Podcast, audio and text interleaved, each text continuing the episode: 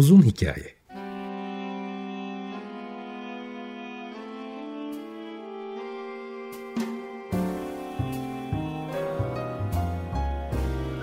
Sinir bilim, psikoloji, felsefe ve müzik.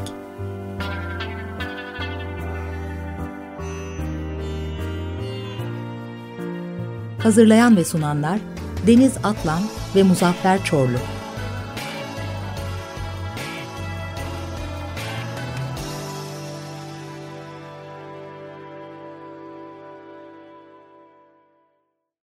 95.0 Açık Radyo'dan, Açık Radyo.com.tr ve onun uzun hikayesinden herkese günaydın.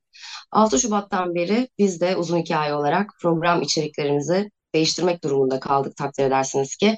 Ee, hem depremzedelere hem depremde yakınlarını kaybedenlere veya depremzedelerle işi gereği karşılaşmak veya ilişki kurmak zorunda kalan kişilere yardımcı olabileceğini umduğumuz e, içeriklerle devam ettik bugüne kadar. E, hem psikologlar hem psikiyatristler hem de bu konunun uzmanlarıyla e, bir süredir devam ediyoruz. E, biz de bugün aslında konudan çok da fazla uzaklaşmayarak daha bildiğimiz yerden gidelim istedik ve konumuzu da yaz ve müzik olarak seçtik. Günaydın Muzaffer. Günaydın. Evet iyi. Aslında bugün e, hakikaten 6 Şubat'tan bu yana 6 program depremle ilişkili bir şekilde yapmaya çalıştık. Bugün evet yas ve müziği konuşalım istedik çünkü hem yası konuştuk Şengül Hablemitoğlu'yla hemen akabinde de e, Hacer Fogo'yla şeyi konuştuk biliyorsun ki yoksulluğu. Orada da aslında yasın bir parçası gibi e, çok hikaye vardı. Bugün bizim yani merkez konumuz olan müziğe e, dayandıracağız işi. E, dolayısıyla e, ben de aslında e, daha önceden yapmayı düşündüğümüz planladığımız programı bugün yaptığımız için memnunum. Çünkü uzak değil. E, Türkiye'deki büyük acılarla insan burada şimdi lay lay lom program yapmakta zorlanıyor tabii ama yaz ve müzik belki bir parça e, paralel olacak. Evet, e, aslında daha önce melankoli e, üzerine yazdığımız bir yazıdan da yola çıkarak belki bir girizgah yapabiliriz. Sananın aksine aslında moralimiz kötüyken hatta ufak e, çaplı depresyonlarda melankolik müziğin iyi geldiğini e, nörolojik olarak yazmıştık. E, bugün tabii bu kadar detayında değil daha biraz daha yukarıdan bakarak yasın müziğe etkisini ya da yas tutarken müziğin iyi gelip gelmeyeceğiyle ilgili e, örnekler üzerinden gideceğiz dilimizde de tarifsiz acılar veya işte sözün bittiği yer gibi pek çok tamlama var. Biz buradan yola çıkarak zaten aslında konuyu incelemek istedik. Çünkü e, oradaki tarifsiz dediğin şey ya da e, sözün bittiği yerde ne başlıyor? E, buradan yola çıkarsak biraz bize e, yaz ve müziğin ilişkisine giriş yapabilir misin? Şöyle de yapalım istersen. Evet o e, Andante için yazmıştık onu değil mi? Melankoliyi ve müzik evet. ilişkisini. Şimdi aslında ee, söylediğin şeyler e, çok yerinde. Yani e, sözün bittiği yer ya da işte tarifsiz acı. Ne acıyı e, ne de hissedilen duyguları orada küçümsüyor. Küçümsediği şey o duyguları ve o acıyı ifade etmekte kelimelerin yetersiz kalışını. Ama bu çok normal. Çünkü eğer iyi bir edebiyatçı ya da kelime cambazı ya da bir şair değilsek e, kelimeleri kullanarak bir acıyı, bir duyguyu çok iyi tarif etmek mümkün olmuyor. O yüzden zaten e, edebiyattan uzak da olsak e, mutlaka analojiler, metaforlar kullanıyoruz. O yüzden de hep bazı e, MR çalışmaları vardır. Bir yabancı dili sonradan öğrenmiş insanların e, çok iyi fıkra anlatamamaları ya da işte e, ben Belçika'da yaşıyorum. Dolayısıyla çoğunlukla İngilizce ya da Hollandaca konuşuyoruz burada ama e, her iki dilde benim ana dilim değil. Dolayısıyla e, beni bilen e, bilir, sen de çok iyi bilirsin. İşte espiritüelimdir yani kendi çapımda. E, ve o ne kadar çok törpülendiğimi görüyorum. Ya da mesela öğrencilerimi motive etmek için yaptığım e, bir sürü kelime oyunu olabiliyordu mesela Türkçe. Onlardan yararlanamıyorum. Yani evet İngilizcem belki biraz daha iyi Hollandacamdan ama e, Hollandaca ders veriyorum. Ve de kelimenin sözün bittiği yerdeyim her gün. Çünkü sözüm yok. Yani onun Hollandacısını bilmiyorum. Hollandacasını bilsem de oradaki espriyi aksettiremiyorum. Dolayısıyla burada Mendebur'un tekiyim büyük ihtimalle e, diğer öğrencilerin gözünde. Dolayısıyla e, ama o MR çalışmalarında şunu gördük gerçekten. İnsan kendi dilinde konuşmadığı zaman şeyleri tenzih edeyim. Çok çok iyi bilenleri ve e, artık işte iki dillileri, e, bu C2 düzeyinde ana dil, onları tenzih ediyorum ama e, hemen hemen insanların yüzde biri öyle. Yüzde 99'u ne kadar iyi konuştuğunu iddia etse de bir dili, e, o dilde o kendi ana dilindeki kıvraklığı yakalaması çok çok zor. Peki neden? Nereden kaynaklanıyor? Bu o kadar kelime bil bütün ansiklopedinin e, daha doğrusu bütün sözlüğün sözlüğün e, kelimelerini hadi bir çip vasıtasıyla yerleştirelim birine. Gene bilemez, yapamaz. Çünkü kelimeyi bilmek değil. Aslında biz ana dilimizde en azından bir duyguyu tarif etmek için yani pekmez kıvamında dediği zaman şimdi bunun o İngilizcesi hiç o pekmez, marmelat, cem değil. Ya da işte öyle kelimeler seçiyoruz ki bir şeyi anlatmak için. O aslında sözün bittiği yer olduğu için analojiye ve metafora ihtiyaç duyuyor, e, duyuruyor kendini. Dolayısıyla e, bir acıyı ya da karmaşık bir duyguyu anlatırken kelimelerle oynamak zorundayız. E, bu kelimelerle oynamak zorunda oluşumuzun sebebi bir kelimenin e, henüz bizim tamamen içselleştirmediğimiz bir özelliğinin olması. O da çok büyük ihtimalle bunu daha önceden de seninle konuşmuştuk. Yani epitopu 70-75 bin yıllık bir sürece dayanıyor konuşması insanların. Ama ses çıkartması belki milyonlarca seneye dayanıyor.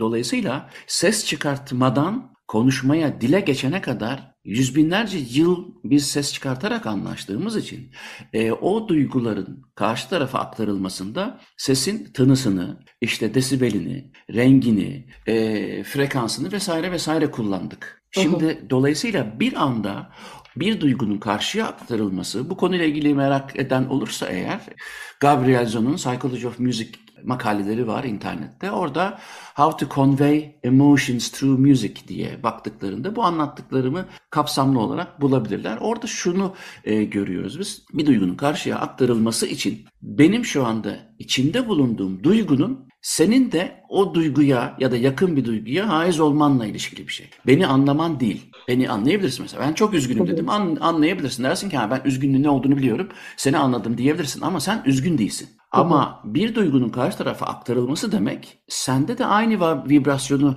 yaratması anlamına geliyor ki işte İngilizce convey dedikleri ya da işte bir duygunun aktarılması e, dedikleri hikaye de o. O yüzden biz bunu sesler yardımıyla yüz binlerce yıl yapmışken Son 50 bin, 60 bin bazı kaynaklara göre hadi en fazla 70 bin yıldır konuşa geldiğimiz için onların o konuşma sentaksı içerisinde e, verilmesi yani dil bilgisiyle ya da kelimelerin anlamıyla verilmesi tabii ki kifayetsiz kalıyor. O yüzden konuyu açtığın yer çok doğru.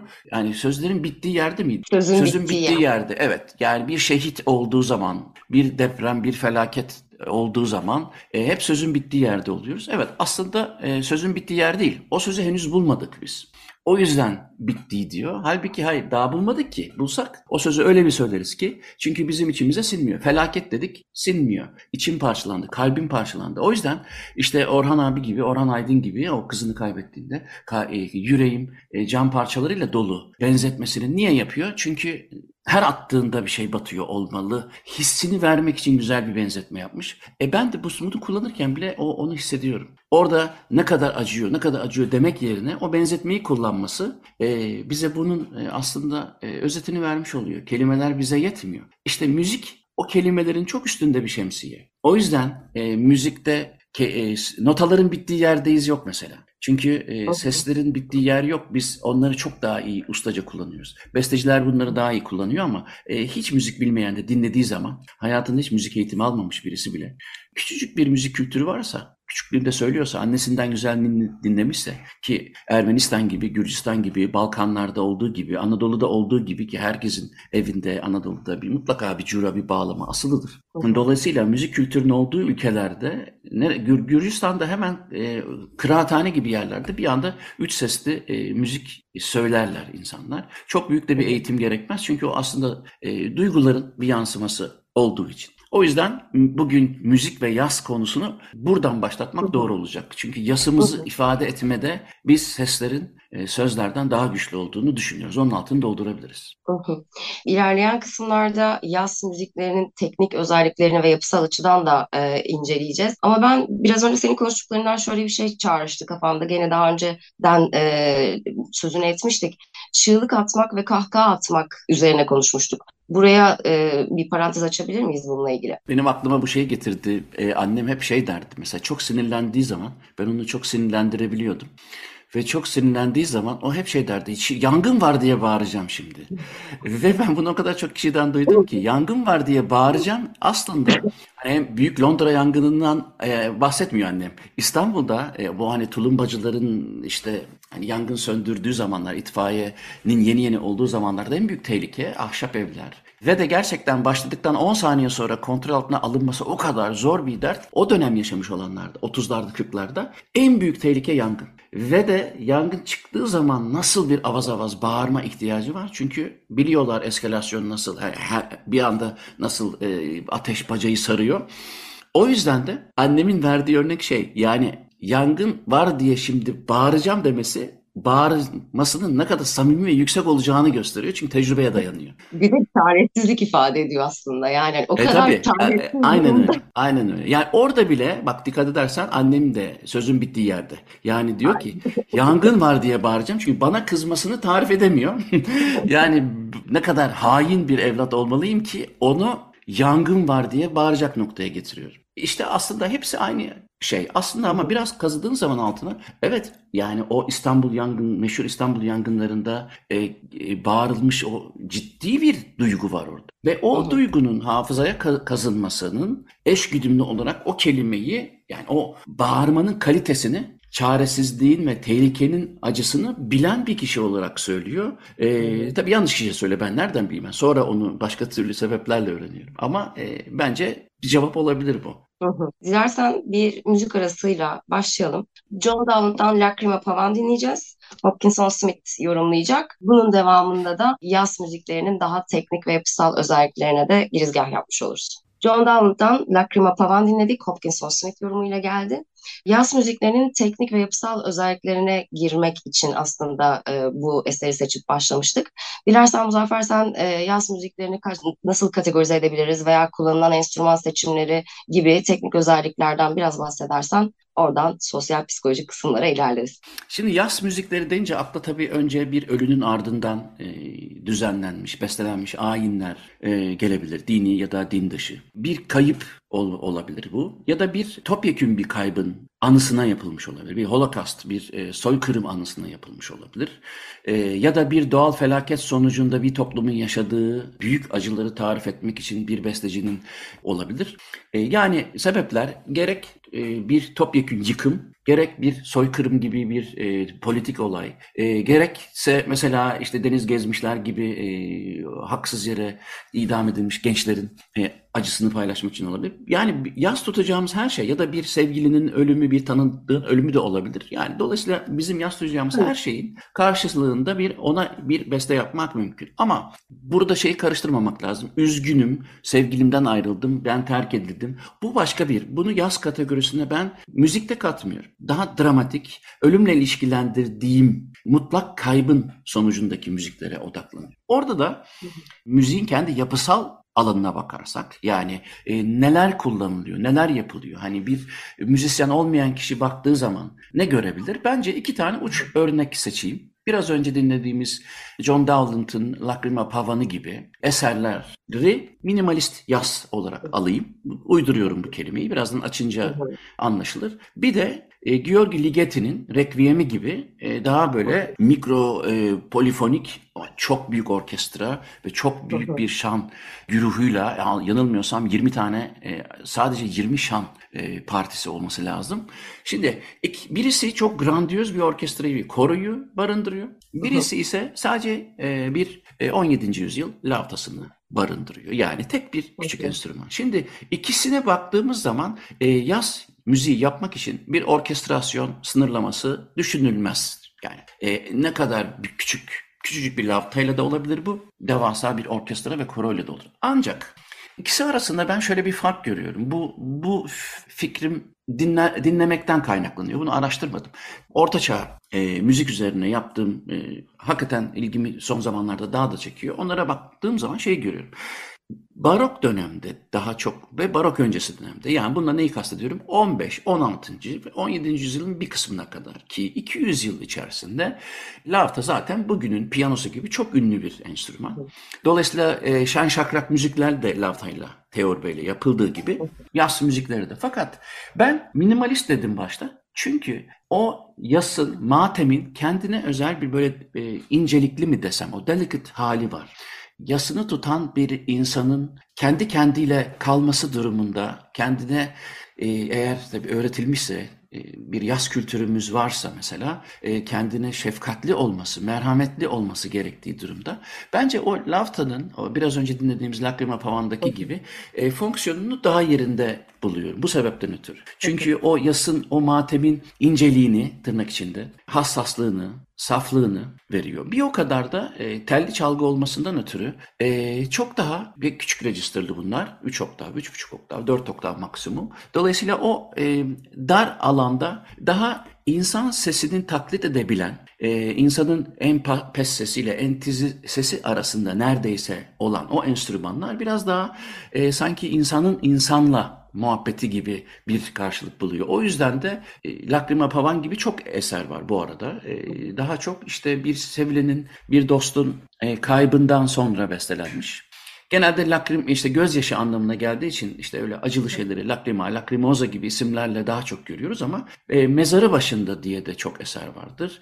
Ya da işte hani onun mezarında isim diye isimlendirilir ve bu eğer bahsettiğim gibi 16. yüzyıl civarlarında geçiyorsa daha çok ya bir madrigal havasında küçük bir küçük bir barok orkestra küçücük ama yani 4-5 kişiyi geçmeyen ya sadece solo bir lavta ya da bir düet lavta ya da bir şan eşlik ediyor. Dolayısıyla küçük minimal bir şekilde oluyor ve %99 minör tonlarda geçip tempoları süslemeleri biraz daha az olup tempoları e, tabii ki yavaş oluyor. Bunlara dikkat edildiği zaman bestecinin e, kıvraklığına, melodik anlayışına kalmış bir şekilde e, duyguyu karşıya aktarmakta başarılı oluyor. Fakat daha büyük eser, e, daha büyük formlara gelirsek e, Gregory Ligeti'nin Requiem'inde olduğu gibi orada da benim gözüme iki şey çarpıyor. Şimdi Requiem dediğimiz zaman nedir? Bir ölüm ilahisidir ve genelde işte hani Kyrie, e, Dies Ira, efendime söyleyeyim herkes aynı metni kullanır zaten. Bunu Mozart da böyle kullanır, Stravinsky de böyle kullanır, Ligeti de böyle kullanır. Çünkü o e, dini metinler üzerinde hatta Kyrie eleison sadece Kyrie elezion'dur baştan sona başka bir şey söylemez. Fakat hem Mozart'a hem e, Ligeti'ye baktığımızda çok büyük bir anlayış, müzikal anlayış farkı görüyoruz. Mozart'ta bence kendi ölümüne olan isyanı e, zaten yani 36 yaşında öldüğünü düşünürsek ve bunun son 5-6 yılda birazcık e, kötü geçtiğini düşünürsek hayatının e, gencecik yaşta e, ölümünü hissediyor oluşu onun özellikle belki onu aldık listemize dinleriz birazdan. Evet. Lacrimosa'sında ilk girişinden e, sonuna kadar hissediliyor. Zaten eserinde bitirmeden öldüğü için devamını öğrencisi yazıyor, e, bitiriyor. Onun tekniklerine mümkün olduğunca bağlı kalarak. Ama ne oluyor bence işte dinleyeceğimiz bölümde olduğu gibi orada ki bunu hep ben söylerim Mozart'ın Requiem'inin samimiyeti benim inancıma göre kendisi için yazdığının farkında oluşundan kaynaklanıyor. Dolayısıyla kendine biraz merhamet etse de Tanrı'ya da ya da onun inancı neyse e, Tanrı ile ilgili nasıl bir bağı varsa ona olan isyanını dile getiriyor. Fakat Ligeti'de durum farklı. İstersen hani Mozart'ın Lacrimosa'sını dinleyip bu kristalleşsin e, sonra ona geçelim. Ne dersin? Evet öyle yapalım. O zaman e, Mozart Requiem'den Lacrimosa bölümünü dinliyoruz. Sonra devam ederiz. Mozart Requiem'den Lacrimosa bölümünü dinledik. Lucerne Festival Orkestrası'nı Claudio Abbado yönetiyordu. Müzikten önce yaz müziklerinin yapısal ve teknik e, formlarını, farklılıklarını konuşuyorduk ve sen Mozart Requiem'le Ligeti örneklerini vermiştin. İstersen oradan bir toparlayalım. Ondan sonrasında sosyal, psikolojik ve kültürler arası farklara aslında ben biraz geçmek istiyorum. Hı hı. Ne olursa olsun dünyanın neresinde olursa olsun demin senin söylediğin gibi e, bir müziği duyduğunda onun e, yaz anlamı taşıdığını e, anlamamak mümkün olmuyor. Demek ki o zaman bir duyguya sahibiz acıyla ilgili belki diye düşünüyorum. E, Ligeti ve Mozart'ı kapatalım oraya devam edelim. Tamam şöyle kapatalım. Yani Ligeti'yi istersen oradan da hani bu benim bu paragrafımdan sonra e, bir örnek koyalım. Bir seçki sunalım. Çünkü aslında Ligeti'nin rekviyemi kısa bir rekviyem. Yani işte 60'larda sipariş edildikten sonra e, tamamını yazmak yerine yarıda e, daha doğrusu kısa tutmuş. Niye niyeyse bilmiyorum. Yapısı olarak birazcık Allah Allah eksik mi acaba falan dedirtiyor. Yani 4-5 bölümlü yarım saat bile değil 28-29 dakikalık yoruma göre değişiyor. Artı eksi 1 dakika diyelim ama Ligeti'nin e, rekviyeminde çok daha büyük bir orkestra ve çok büyük bir koro var. Yani orada şimdi tabii hikayesine ne bakılırsa bir ya, Holocaust rekviyemi olarak da sınıflanıyor tabii ki haliyle ama ben orada şunu görüyorum. Şimdi müzik tarihi açısından değil de ben gene kognitif nöromüzikoloji açıdan baktığım zaman, açısından baktığım zaman esere iki şey görüyorum. Ee, herhalde benim hayatımda tüylerimi diken diken eden tek müzik olabilir negatif anlamda. Hı hı. Çünkü ben Georgi Ligeti kadar ölümü benim anladığım ölümü bana anlatan, daha iyi anlatan bir besteci görmedim. Mozart'ın Requiem'i çok merhametli. Evet isyan var ama e, Ligeti hem kullandığı mikro polifoni yani ses yani ses aralıklarının birbirine çok yakın olması diyelim onu öyle açıklayalım. Hem de kullandığı şan sayısı yani 20 20 part partisyonu düşün 20 tane şarkıcı var sadece gibi orkestra falan. Fakat kullandığı armoniler o kadar hemen hemen dünyanın her yerinde insanları irkilmesine yol açıyor ki ben Freddie Mercury ile ilgili bir program yapmıştım. E, çok iyi bir müzisyen olduğunu düşünüyorum ve çok takdir ediyorum Freddie Mercury'yi ve Freddie Mercury'nin e, yani onun da e, müziğinde ben böyle çok uç noktaları çok görüyorum. Onun ölümüyle ilgili işte o Show Must Go On e, gibi şarkıların analiz ederken orada e, bundan belki 4-5 sene önce gene Açık Radyo'daki programımda e, Ligeti'den örnek vermiştim. O kadar çok e-mail aldım ki inanılmaz. Yani insanlar ben hayatımda böyle korkunç bir şey dinlemedim demişler. Doğru. Bakın şimdi gene birkaç hani dakikalık dinleriz. Sanki cehennemden cehennem korosu bizi ölüme mi çağırıyor? Kabus gibi bir rekviyem. Yani Ligeti'nin bunu başarabilmiş olması yani ölümü tasvir edişinde biraz da tabii o hani ölüm deyince aklımıza cennet, cehennem vesaireler burnumuzdan giren işte tırtıllar, kulağımızdan çıkan böcekler falan gibi e, hoş olmayan şeyler geliyor. Ceset olmak, soğuk olması gibi.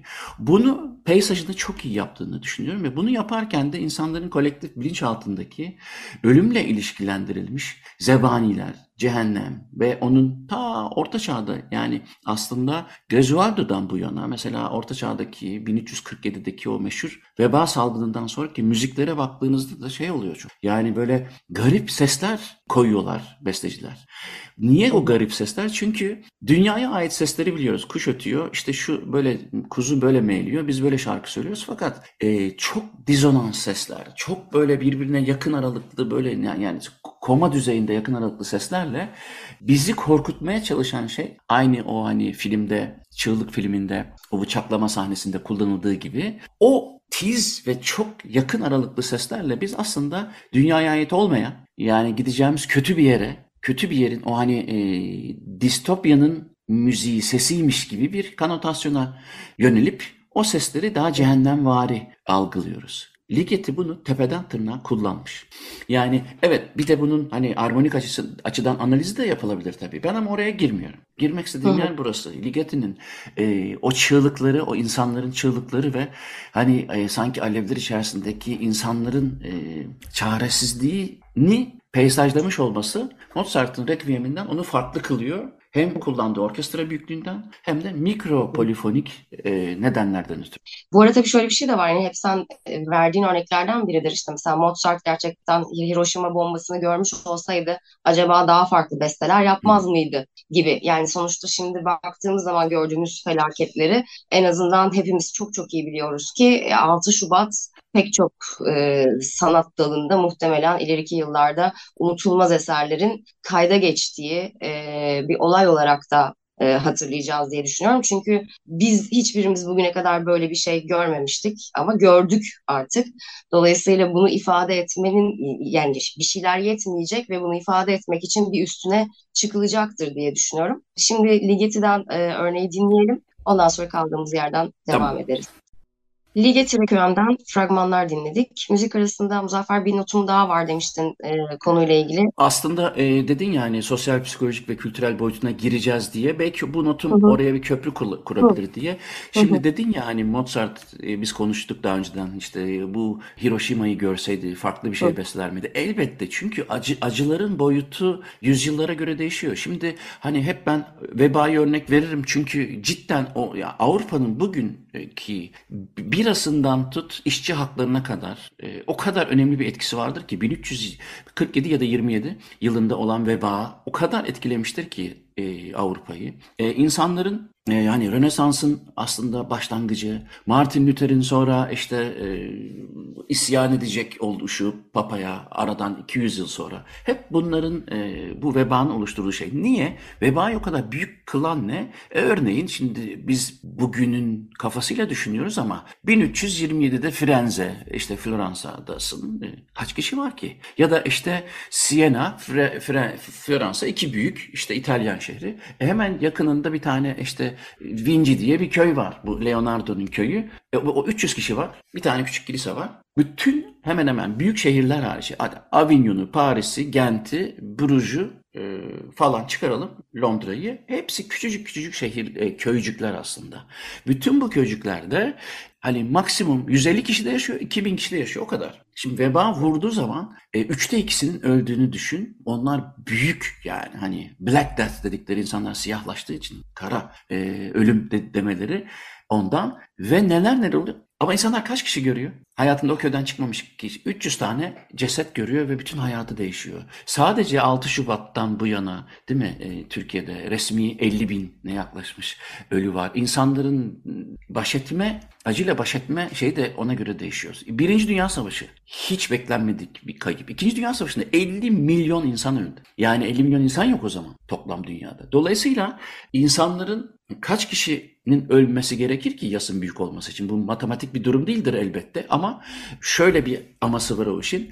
Ee, insanların e, giderek o e, nümerik bir yapıya indirgeyip e, ölü sayısına bağlı olarak felaketin büyüklüğünü anlamaya e, bir atama yapıyor kafasının içinde. Dolayısıyla işte 50 e, bin kişi öldükten sonra sel felaketindeki 15 kişi iyi de yani hani bunu konuşmaya değmez. Fakat evet insanda bir acıyı algılama dışarıda olan insan için acıyı algılama şekli değişiyor. Bu o 15 herhangi bir kişinin yakını için bir şey değişmiyor. Yani sevdiğim birisinin ölmesiyle beraber bütün dünyanın ölmesi arasında bir fark yoktur tahmin ediyorum. Ama e, bu sayı meselesi haberlerde bu şekilde bir fark yaratıyor. Orta çağda böyle bir şey yoktu. Daha Birinci Dünya Savaşı'na kadar ya da Büyük Londra yangınına kadar öyle tutulmuş istatistikler de yok. O yüzden kültürler e, acıya nasıl yaklaşacağı konusunda e, sürekli değişim gösteriyor zaten. Biraz politik, biraz da işte medyanın e, çabasıyla bilmiyorum. Biraz da dediğim gibi e, işin işte hem sosyolojik hem psikolojik kısımlarından bakıyoruz. Biraz da kültürler arası farklara da değinelim istiyorum. İşte hep gene konuştuğumuz üzere hani Fado'nun da e, denize açılıp giden ve geri gelmeyen sevgiliye tutulan bir ağıt, yakılan bir ağıt olması gibi ya da işte Anadolu topraklarındaki ağıt kültürü pek çok inanışta acıyla baş etme şekillerinde müziğin kullanılmasını veya işte bunun tam tersi bir Afrika kıtasındaki defin törenlerinde çok daha farklı e, şekillerde davranılması gibi. Bu kültürler arasındaki farklara biraz değinebilir miyiz? Müzik açısından şimdi evet Afrika'daki o bütün yani seremonize ediliş biçimlerine baktığın zaman Anadolu'ya göre sanki bu adamlar eğleniyor mu? Evet. Oh ne güzel e, iyi ki öldü de biz de kafamız rahat etti mi demek istiyor gibi yanlış algılayabilir. Bu da şunu gösteriyor. Evet e, kültürler arasında çok büyük bir fark var ama e, o fark aslında sanki böyle hani bir pastanın kreması gibi. Kazıdığın zaman gene altında pastayı pasta yapan e, ana muhteviyatı görüyorsun. İşte şekeri, tereyağı, sütü ne kullanılıyorsa unu vesaireyi görüyorsun. Üstündeki kreması değişik oluyor. Yani yürüyüş biçimleri farklı oluyor. Tabutu taşıma biçimleri farklı oluyor. Ama öteden beri kullandıkları yöresel enstrümanları tabii ki ön plana koyuyorlar. Yani dolayısıyla bir Afrika ritüelinde e, tam tamların ya da vurmalıların biraz daha çok oluşunu anlamak mümkün. Ama oradan çıkıp daha sonra işte Amerika, Kuzey Amerika'ya doğru giden ve de işte 1900 artık 20'lerde 30'larda çok ünlenen blues e, ve işte caza dönüşecek olan bütün akımlarda da hani o e, Afrika Amerikan kültürünün e, biraz da tabii yani Küba'sı vesairesi tüm o bölgedeki e, kültürleri ele aldığında da görüyorsun ki işte belirli bir nefesli kullanımı, e, klarinettir, işte saksafondur, trompettir ya da işte Türkiye gibi bir coğrafyadaysa ya da Orta Doğu'da mesela May e, o çok hüzünlü sesiyle e, çok kullanıyor. Hatta Peter Gabriel de e, onu çok beğenip de e, o hüzünlü sesi e, bazı eserlerinde kullanıyor. E, Avrupa'ya baktığın zaman şimdi enstrümanın tınısından yola çıkarak bile o e, enstrümana isim verildiğini biliyoruz. Yani obua diye bir şey var. Bir de obua de amore var. Obua de amore ne? Aşk obuası. Çünkü o kadar yumuşak, o kadar zarif bir e, tiz, nazal sesi var ki işte hani aşk oboası olarak söyleniyor. Dolayısıyla enstrümanlar nasıl e, coğrafyalar arasında değişiyorsa onların müzik kültürleri de ona bağlı olarak e, değişiyor. Fakat ben mesela birkaç ülkede cenazede oldum. E, e, insanların e, kıyafetleri, tavırları, öncesinde ve sonrasında yaptıkları çok farklı.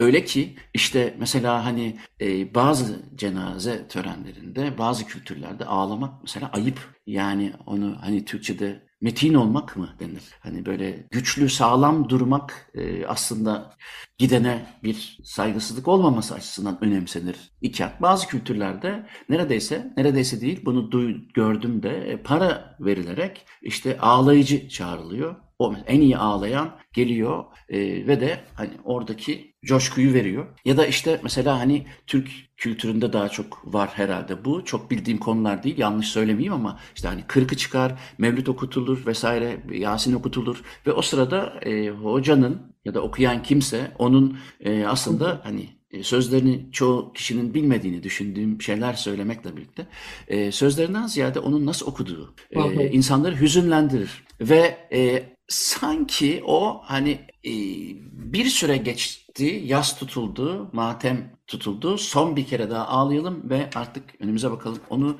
artık anılarımızın güzel bir köşesine koyalım gibi bir ritüele benziyor ama bu ritüel çok çok eski bir e, ritüel. Dolayısıyla hani antropolojik evet. açıdan da biliyoruz ki binlerce yıldır e, yapılan bir şey.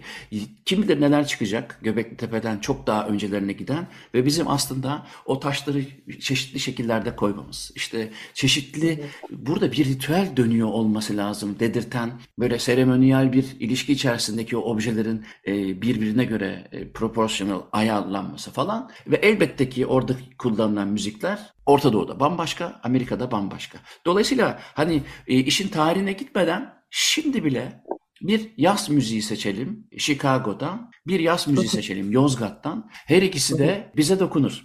E, ya da Miles Davis'den de hani bambaşka bir müzik janrı olsa da desek o da içimizi e, içimize dokunuyor. İkisinin arasında ortak bir şey olması lazım. İşte o ortak şey aslında yüz binlerce yıllık bizim genlerimizde olan e, ortak tavrımız zaten. Müzisyenler bir, bir kısmı şurasından yaklaşıyor, yakalıyor onu Miles Davis. Bir kısmı Ligeti gibi başka tarafından yakalıyor ama hepsi yakalıyor. Çünkü o bizde software değil. Software olsa olsa Miles Davis'in trompeti olur. Ya da Yozgat altındaki ya da işte May olabilir. Ama hardware bizim kolektif bilinçaltımız. Dolayısıyla bir ülkenin yasını ifade edişi kültürel anlamda müzikle ne kadar farklı olsa da e, biz onu biliriz ki orada bir hüzün var.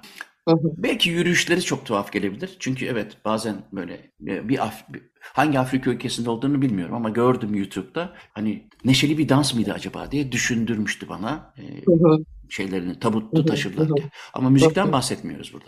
E, ama günün sonunda şurada sanırım ortak bir noktaya geliyoruz ki hangi kültürde olursa olsun zaten dilden önce kullandığımız seslerin mutlaka duygularımızı ya da acımızı ifade ederken de ilk başvurduğumuz şeylerden bir tanesi olması. Bir de şöyle bir şey aklıma geldi sen anlatırken. E, bahsi geçen işte türküyü yakan, ağıtı yakan ya da fadoyu söyleyen kişinin kendi acısını dışarı o şekilde vurabiliyor olmasının aslında kadar terapisel bir geri dönüşü olabileceğini de e, düşündüm açıkçası sen bunları söylerken ya da tabii ki kendi enstrümanını kullanarak gene bunu ifade ettiği zaman ya da işte hani saatlerce ağlamak değil belki ama bunu bir dışarı dökebilmek adına e, yaz tutan kişiye iyi gelmeme ihtimali de yok diye geliyor şu anda evet, bana. Evet, evet. Yok yok çok doğru. Hatta işte e, yani bir Puccini'nin işte bir aryasında diyelim ki işte e, La Stelle aryasında mesela e, o çığlıkları notaya dökmüştür zaten. Yani orada he, ağlamayla karışık bağırma. Ama niye? Çünkü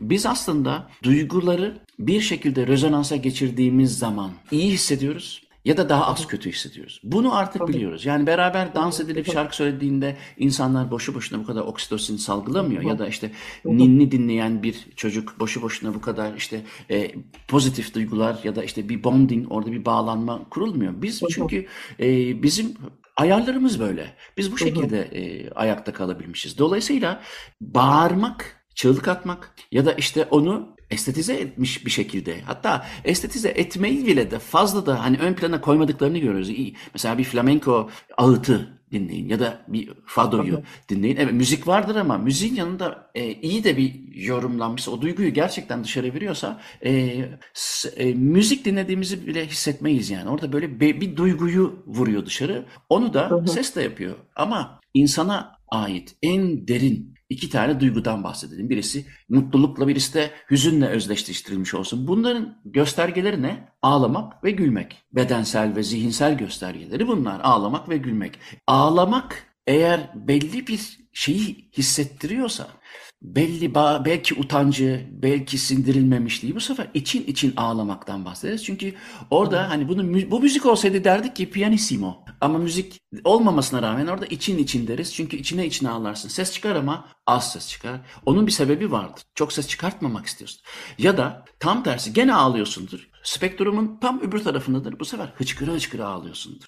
Yani ses çıkarıp çıkartmamak umrunda değildir. O biraz daha e, ekspoze etmek istediğin şeylerden bahsediyorsundur. Her ikisinin ortak yönü ne? Ses. Ağlıyorsun. Ağlamak çünkü e, bir takım kasların e, kasılıp gevşemesiyle ortaya çıkan bir hareket. Kas hareketi ama ona o emri veren ve o emri verdiği zamandır eğer gerçek bir deşarj olduysa da tekrar çok güzel e, hormon kokteyllerinin salgını insanın içinin rahatlamasına yol açan da bir e, terapi. Hı, Öbür hı. tarafına bakalım gülmeye. Yani o kadar çok gülme biçimi var ki kıs kıs gülebilirsin, kahkahalarla gülebilirsin. Yani ağlamayla gülme arasındaki spektrum birbirine o yüzden çok benzer. Ama her ikisinin tabanında ses vardır.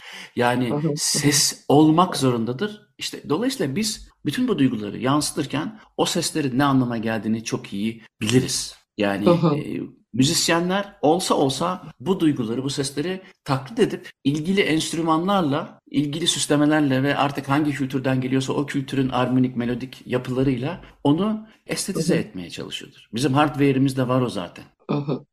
O zaman hazır lafı geçmişken e, bir müzik arası verin istersen. E, Puccini'den Luce Van Le Stelle aryasını dinleyelim. Sonra devam ederiz.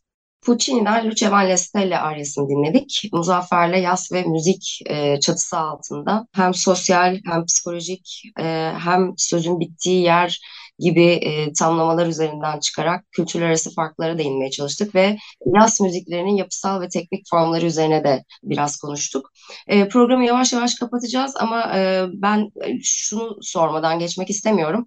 Normalde hani mutsuz birini gördüğümüzde eğer ki bir de çok daha depresif ve melankolik müzikler dinliyorsa hep şey derler ya işte sen bir de bu halde hala bunları mı dinliyorsun? Aç neşeli bir şey gibi.